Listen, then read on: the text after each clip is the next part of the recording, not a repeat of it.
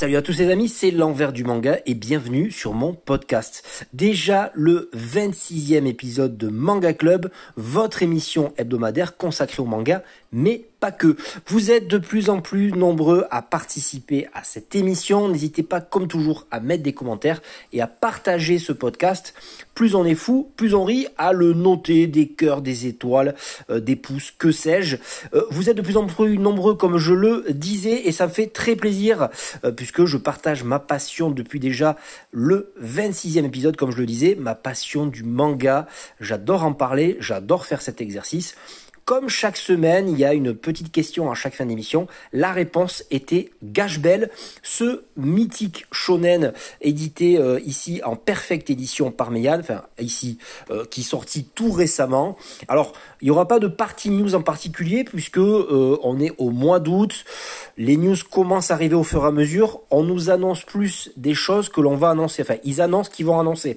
Donc c'est pas grand intérêt. Il y a par exemple Panini qui a annoncé une réédition de Rash, de euh, Tsukasa Ojo, et puis euh, j'ai vu aussi que Vega, que Shiba, que Naban allaient annoncer plusieurs séries. Donc voilà, je vais pas vous faire une partie que sur ça. En tout cas, voilà, en tout cas, on est parti sur les lectures review. Première partie, c'est parti.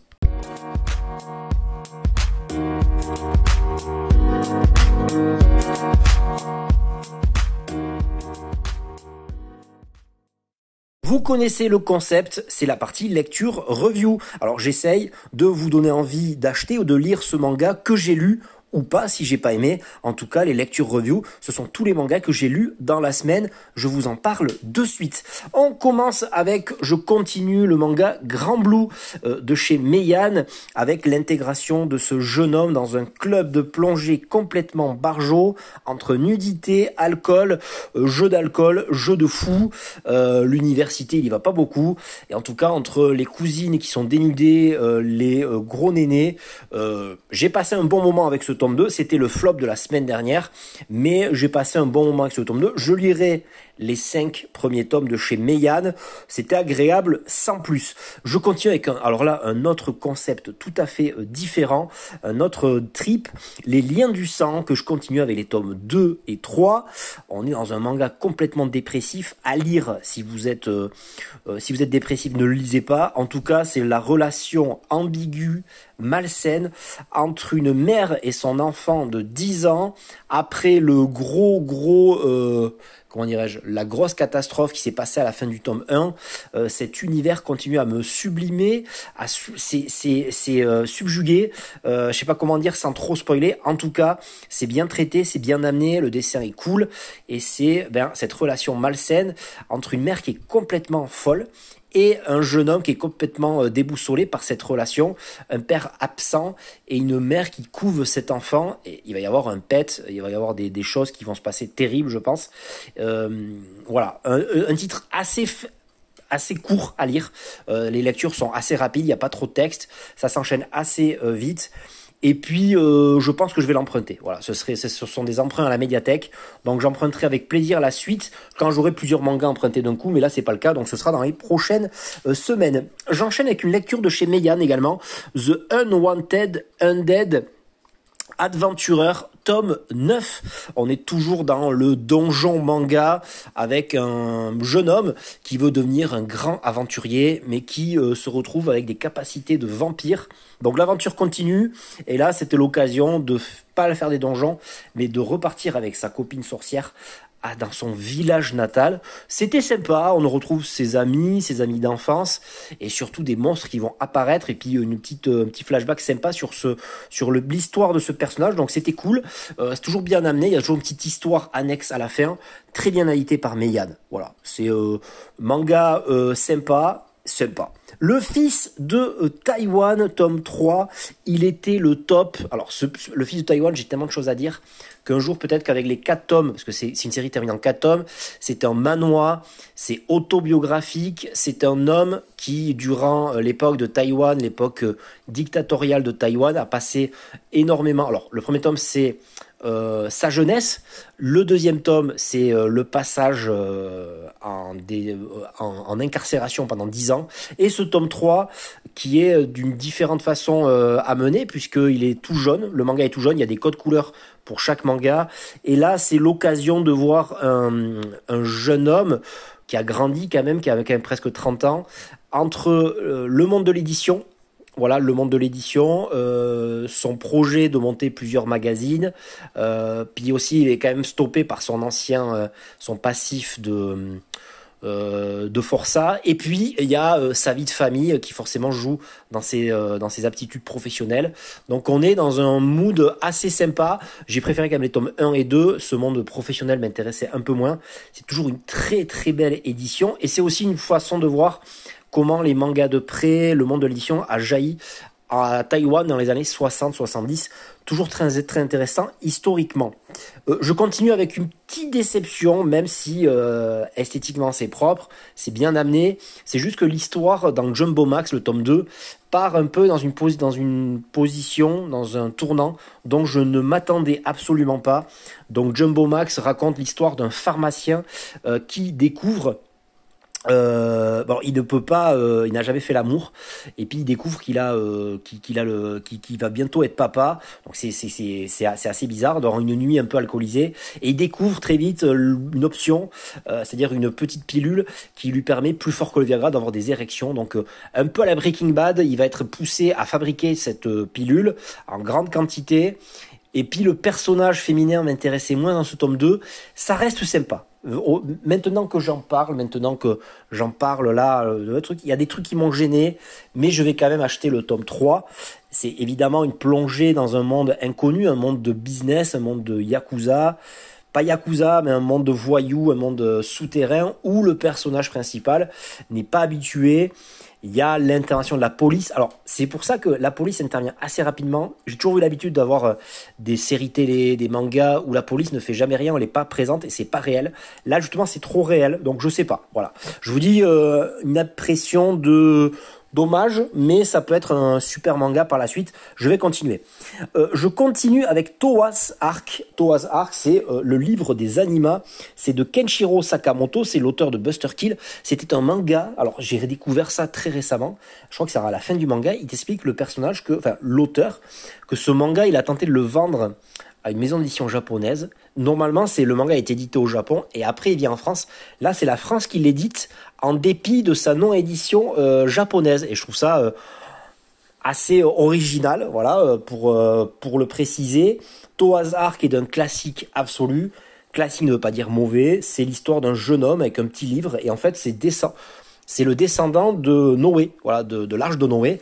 Et puis euh, l'histoire prétend que l'arche de Noé c'était pas pour euh, amener un couple d'animaux pour sauver les animaux, c'était euh, les animats, des espèces de créatures maléfiques qui ont été amenés, voilà, et puis et puis sont échappés. Voilà. J'ai pas trop capté le projet de faire l'arche de Noé différente est assez sympa. Esthétiquement c'est cool. Il y a des bastons avec des monstres ailés, tout ça. C'est agréable. Voilà. Je lirai le tome 2 avec plaisir. Ce sera peut-être dans mes lectures review de la semaine prochaine. J'enchaîne après avec un, là aussi, un manga euh, grand format qui ressemble là aussi au fils de Taïwan. C'est un manga euh, de euh, Fumiyo Kuno qui s'appelle Les fleuristes du coin de la rue. Terriblement bienveillant, terriblement lumineux. Ce sont l'histoire d'une rencontre entre une fleuriste et une self-made man, une très grande bosseuse qui va se retrouver bah, à bosser pour cette fleuriste nonchalante, espiègle et c'est ce sont des enchaînements d'histoires courtes autour de la de, petites amourettes de petits euh, travaux. Euh, passer le temps à euh, pas penser à l'argent mais passer à son bien-être. C'est toujours ponctué par des petites fleurs par une explication sur une fleur. J'ai trouvé ça sympa. L'édition est très cool. Et en même temps alors je l'ai pas fini mais ce sera pour la semaine prochaine. L'auteur aussi est édité en France avec le pays des cerisiers. Alors là c'est un autre concept. C'est bienveillant c'est lumineux mais c'est un c'est un récit qui se passe après la catastrophe de Hiroshima en 45. Alors je crois qu'on est en 45-46. Donc là c'est un peu moins. Euh, non, c'est 10 ans après, je crois. Donc voilà, j'ai pas encore lu, j'ai pas encore. Euh, essayer de faire une petite review. J'ai pas encore approfondi le sujet, mais en tout cas, c'est un peu moins cool, c'est un peu plus hardcore au niveau du sujet traité. Donc j'ai hâte de vous en parler la semaine prochaine. Ça sort chez Kana dans une grande, une grande version qui, avec une couverture un peu rêche que je trouve très sympa. Je continue ces lectures review avec évidemment Ruff. Voilà, Ruff, le tome 4 et Katsu tome 3. Alors deux tomes, euh, voilà, euh, dans une série qui vont durer assez longtemps. Euh, j'enchaîne très vite sur Ruff, qui est de Mitsuru Adachi, qui est qui traite de la plongée et de la natation, et Katsu que je viens de finir, que j'ai acheté il y a pas longtemps, qui est de Mitsuru Adachi là aussi, mais qui parle de boxe, toujours toujours émerveillé, émerveillant, toujours ponctué de tranches de vie, de la de de sentiments, de copinage, de flashbacks et aussi de, valeurs humaines, mais aussi liées à la paternité, à la famille, et c'est génial. Donc Ruff, tome 4, c'est une lecture en commune avec les mémoires d'Adrien, donc euh, chaque semaine c'est un tome, et puis qui vient de réapparaître en euh, perfecte édition, entre guillemets, c'est pas vraiment non plus, euh, des tomes doubles, le tome 3 qui correspond au tome 5 et 6, c'est chez Nobinobi, donc toujours génial, Mitsuru Adachi, dans son dessin, dans sa narration, dans ses projets, dans son amour pour le manga et pour ses personnages. Excellent, euh, Katsu et Ruff. Euh, j'enchaîne avec de la bagarre, de la bagarre et de la bagarre avec Coq de combat, tome 4. Excellent coq de combat, on est en plus en plus en train de plonger dans le gros fight de fou. Coq de combat, c'est l'histoire d'un jeune homme qui est complètement craqué, qui a tué ses parents, qui finit en centre de redressement et qui ressort et qui voit tout un panel de, de, monde de voyous et de combats de rue. Et c'est ça, ça se lit très vite, mais c'est génial. Voilà, c'est euh, la baston euh, au taquet, des coups de pied dans la gueule, et c'est très très très violent à, réserver à une clientèle, à un lectorat quand même assez euh, âgé, je dirais. Sony, voilà Sony de Matsumoto, j'enchaîne Sony et c'est génial de retrouver ces petits gamins dans un foyer d'accueil faire des aventures, euh, se mélanger, faire des bêtises aussi. Euh, et c'est très bien fait, c'est très bien fait. J'avais adoré le tome 2, le tome 3 est sympa sans plus, déjà mieux que le tome 1. J'avais failli arrêter le tome 1 et je me suis trompé. Voilà, je me suis mis dans la tête que ça a duré 3 tomes parce qu'il n'y avait que les 3 tomes dans la médiathèque et en fait c'est terminé en 6 tomes. Donc j'ai hâte de voir la suite des aventures de ces gamins qui ont été abandonnés par leurs parents qui ont des problèmes eh mentaux, qui ont des problèmes euh, sociaux et qui essayent de survivre dans euh, cette orphe ce foyer d'accueil tenu par un vieux papy. Et c'est très très bien quoi. C'est très très drôle, c'est hilarant, c'est plein d'amour et de bonté. Euh, vraiment un, manga qui fait plaisir. Voilà, c'est terminé avec les lectures review. On passe de suite à la partie top et flop.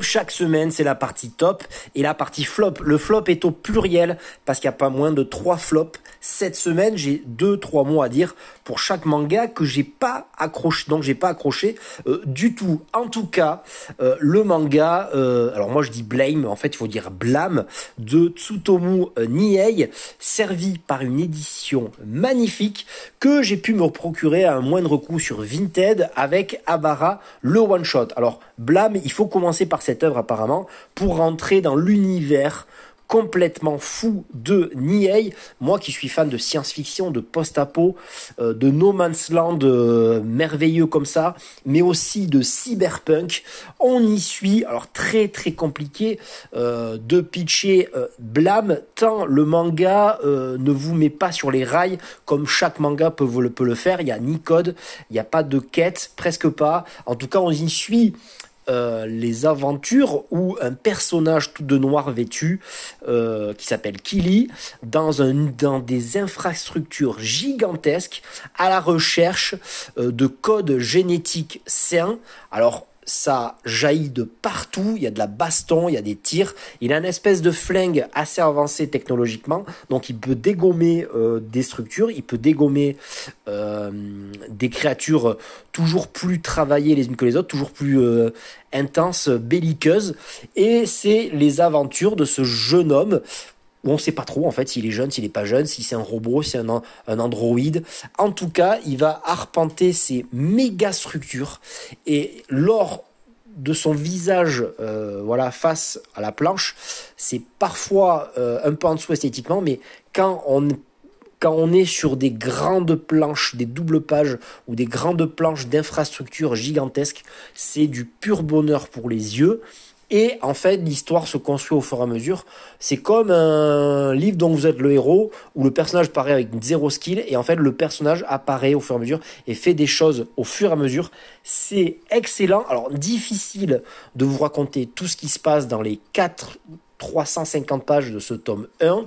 Il va, au fur et à mesure euh, des aventures, des pages, monter des niveaux. Alors il part de très très bas, et à chaque niveau qu'il montera, soit en escaladant, soit les ascenseurs, soit en perçant euh, la muraille, il va rencontrer des formes d'humains, des civilisations, des formes de de monstres, euh, des formes de races différentes, et c'est génial. J'ai trouvé ça génial, extrêmement bien fait.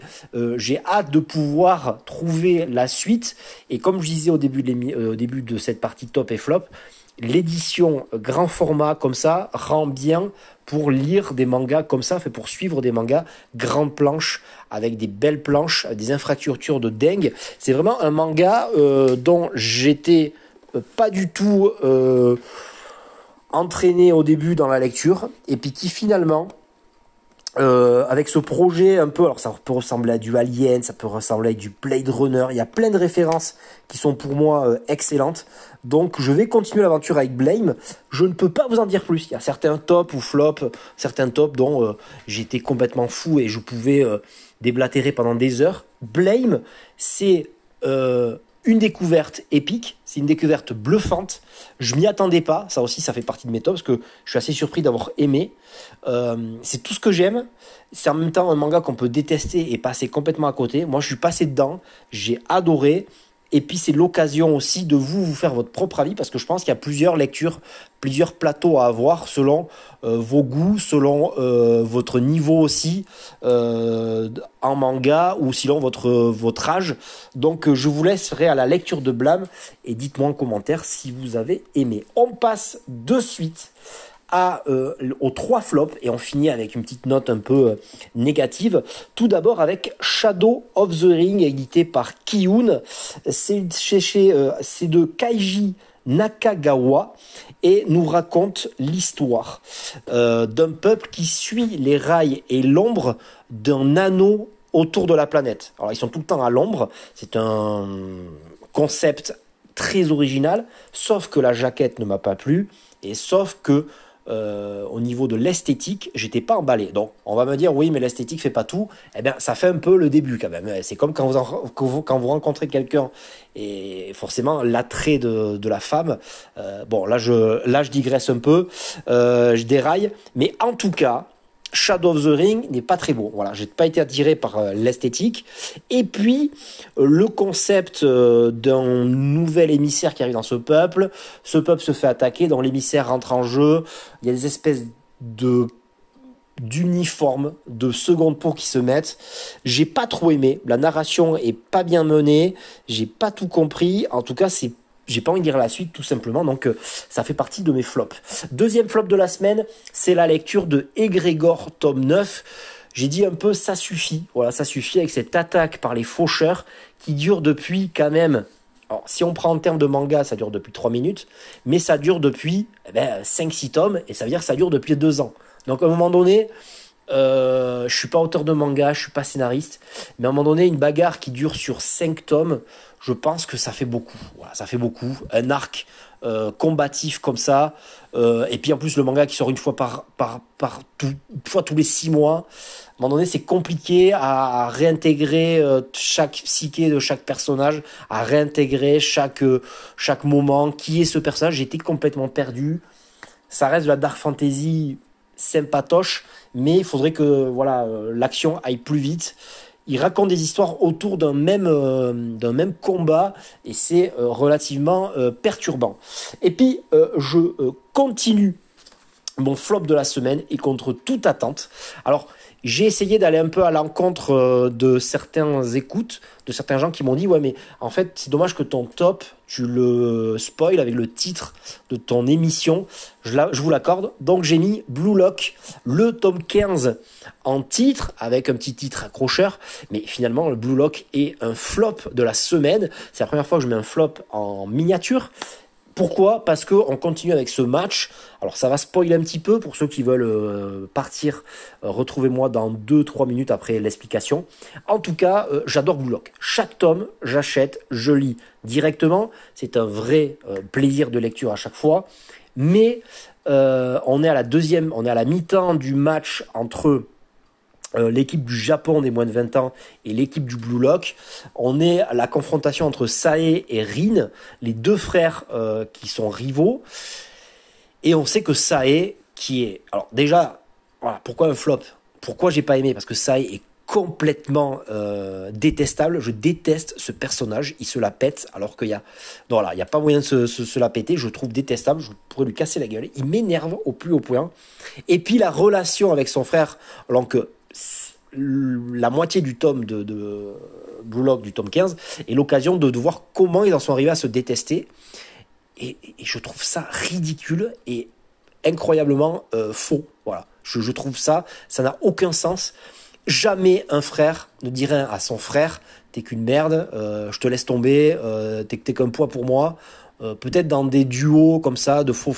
non, non, non, non. Ça, alors, je suis d'accord que le manga est un, est pas. Alors, Bullock est un projet complètement fou. C'est what the fuck. C'est pas la réalité. C'est pas du manga réel. C'est pas du vrai football. Jamais il y aurait une institution comme ça qui mettrait 300 attaquants pour pour euh, faire sortir le meilleur attaquant. C'est improbable dans le monde dans, dans, dans lequel on vit. Mais il faut rester sur des euh, sentiments réels, des sentiments de base réels, et je trouve que ça ne colle pas, ça cloche, il y a un truc qui va pas avec cette relation entre frères où ce personnage est euh, complètement démesuré euh, mentalement, intellectuellement. Il est, c'est, pas possible. Il est complètement barjot. Ça m'a complètement sorti euh, du récit. Je dis c'est pas possible. Il est euh, complètement fou. Voilà. Donc voilà pour les flops de la semaine. Je suis très déçu par ce Blue Lock. J'achèterai évidemment la suite. Je lirai la suite. Mais j'espère que ce petit petit Kono va perdre et va se ramasser une humiliation. Je pense que c'est l'idée de l'auteur dans ce dans ce tome 15 de justement euh, mettre ce personnage si détestable pour le mettre, lui mettre une branlée après. Voilà, c'est terminé pour la partie top et flop.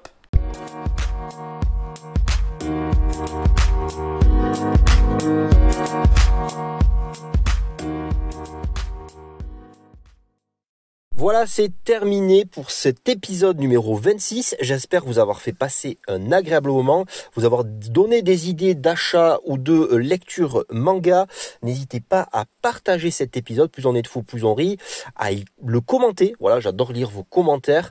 Et puis également à les noter sur le, à, noter cet épisode sur les différentes plateformes euh, d'écoute de podcast, des étoiles, que sais-je, euh, j'en passe et des euh, meilleurs. Voilà, c'est terminé. Je vous laisse comme d'habitude avec un petit point animé.